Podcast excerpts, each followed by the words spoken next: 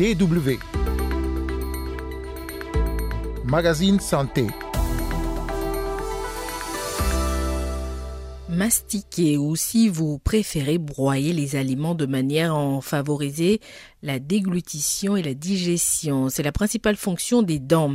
Mais pour que les dents puissent jouer efficacement ce rôle, il faut qu'elles soient en bonne santé.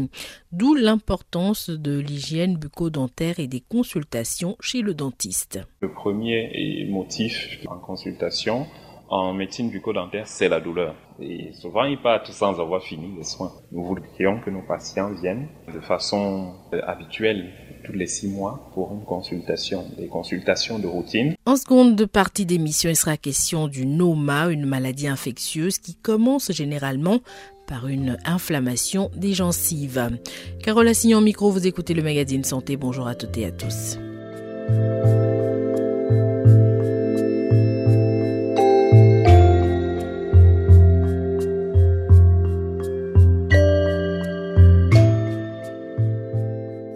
Est un organe annexe de la bouche qui en compte en principe 32.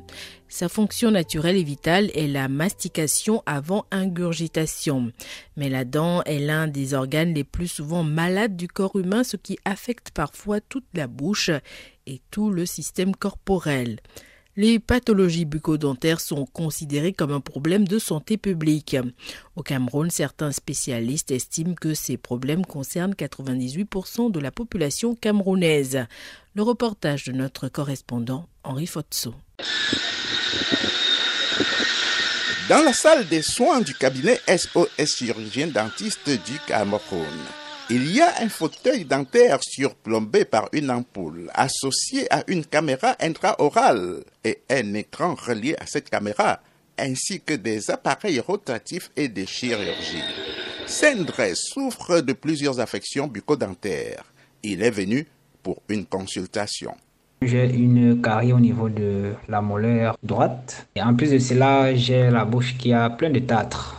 Donc, euh, il me propose de faire premièrement euh, une obfuscation de la dent qui était carriée et deuxièmement de faire un détatrage, histoire de nettoyer un peu saleté, les tâtes dans ma bouche quoi. Audrey, elle, souffrait depuis pratiquement quatre mois. Elle avait une dent perforée qui l'empêchait de manger et de dormir.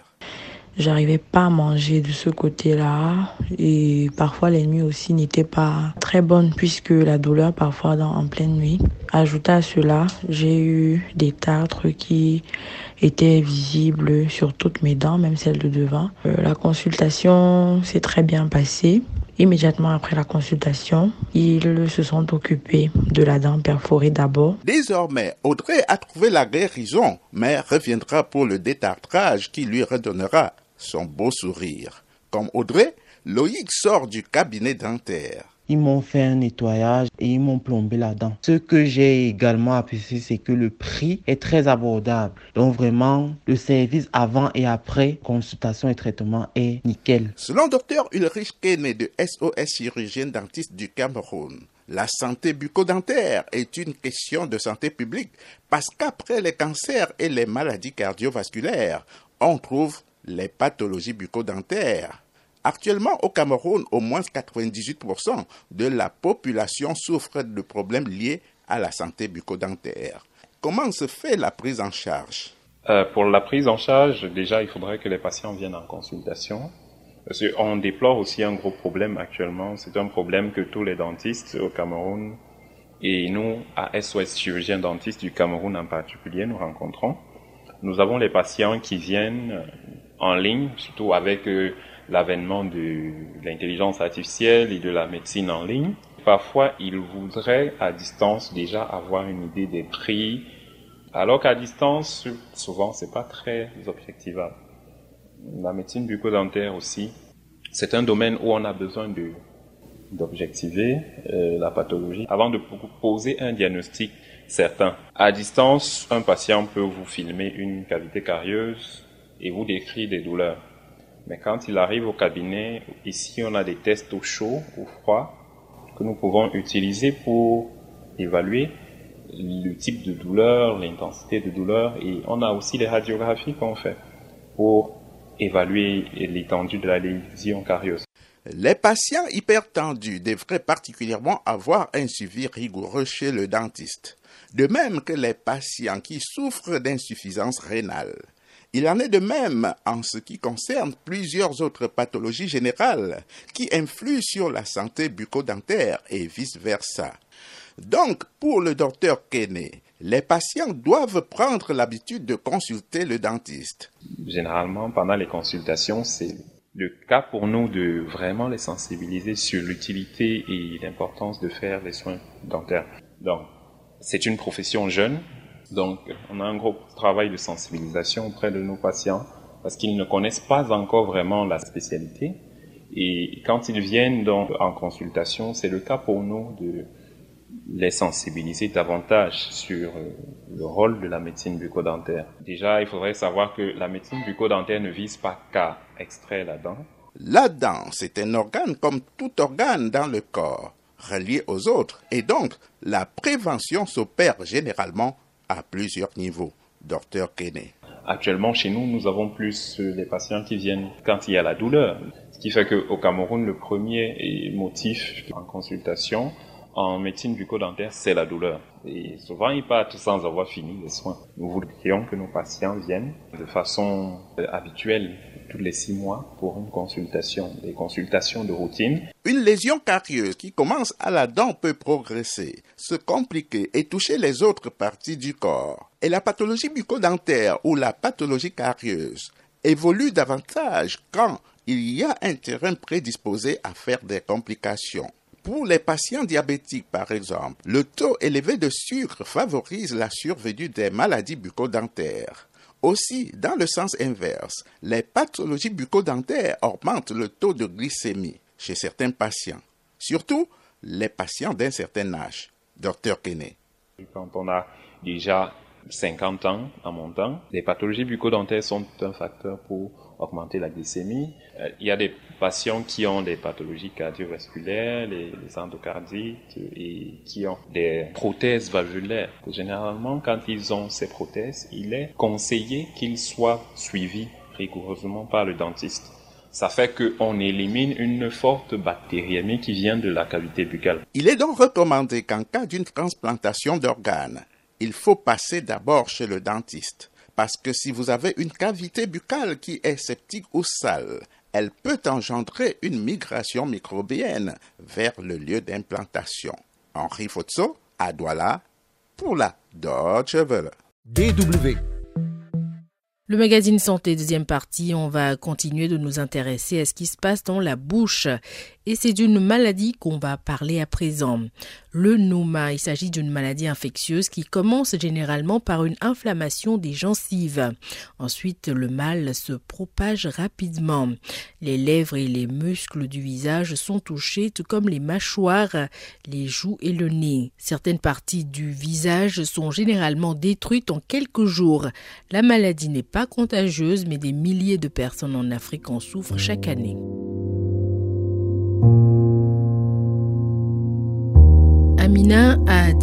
18 ans, victime du nomal, décrit ce qu'elle a ressenti lorsqu'elle a remarqué la maladie. À ce moment-là, j'étais très épuisée, comme si j'avais de la fièvre. Puis, mes deux oreilles ont commencé à enfler. Quand j'ai mis ma main sur mon visage, j'ai senti qu'un endroit était mou. Je suis restée allongée là, seule, et j'ai commencé à pleurer. J'ai touché mes joues et j'ai senti qu'un trou s'y était formé. L'histoire d'Amina est racontée dans le documentaire Restauration de la dignité, produit par l'organisation d'aide médicale Médecins sans frontières. Connu aussi sous le nom de gangrène faciale, le noma est causé par diverses bactéries. Celles-ci font généralement partie naturellement de la flore buccale. Les chercheurs supposent que la malnutrition et une mauvaise hygiène bucco-dentaire affaiblissent le système immunitaire, facilitant ainsi l'établissement des bactéries. Le noma est répandu en Afrique et le Nigeria est l'un des pays les plus touchés. La maladie survient principalement chez les enfants de moins de 7 ans. Il serait environ 140 000 touchés chaque année. Environ 90% d'entre eux meurent au cours des deux premières semaines à moins qu'ils ne soient traités avec des antibiotiques. C'est le seul moyen d'arrêter le mal. Mais souvent, il est déjà trop tard et les survivants se retrouvent avec des blessures et des défigurations, par exemple au niveau de la bouche et du nez. Parler, manger et même respirer devient une torture. Comme euh, la maladie défigure le visage, les personnes touchées peuvent difficilement se cacher. Les enfants n'osent plus aller à l'école par peur de discrimination et d'exclusion. Mais ce sont souvent les parents qui, par honte, les tiennent à l'écart du public et les cachent. Les choses sont différentes à l'hôpital Noma de Sokoto au Nigeria. Fabia Casti, dans le podcast Emergency Room que l'organisation humanitaire Médecins sans frontières produit régulièrement, explique. Les enfants peuvent sortir, ils jouent avec d'autres enfants, ils rient, et parfois on ne remarque même pas que ces enfants sont atteints du noma et ont survécu. Le traitement initial à l'hôpital dure entre 4 et 6 semaines. Après cela, les personnes concernées doivent généralement attendre 1 à 2 ans jusqu'à ce qu'elles puissent être inscrites sur la liste des opérations visant à corriger les malformations graves. Fabia Casti. Les opérations ont lieu trois à quatre fois par an. Une équipe de chirurgiens et d'anesthésistes internationaux se réunit. Lors de notre dernière phase d'opération, nous avons eu environ 40 patients en deux semaines.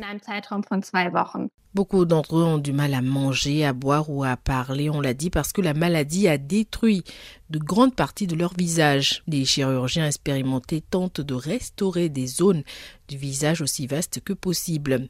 De telles opérations de reconstruction sont complexes car il s'agit également de restaurer le visage le plus esthétiquement possible afin que les personnes concernées puissent à nouveau entrer en contact avec les autres et participer activement à la vie quotidienne mais les dégâts psychologiques demeurent.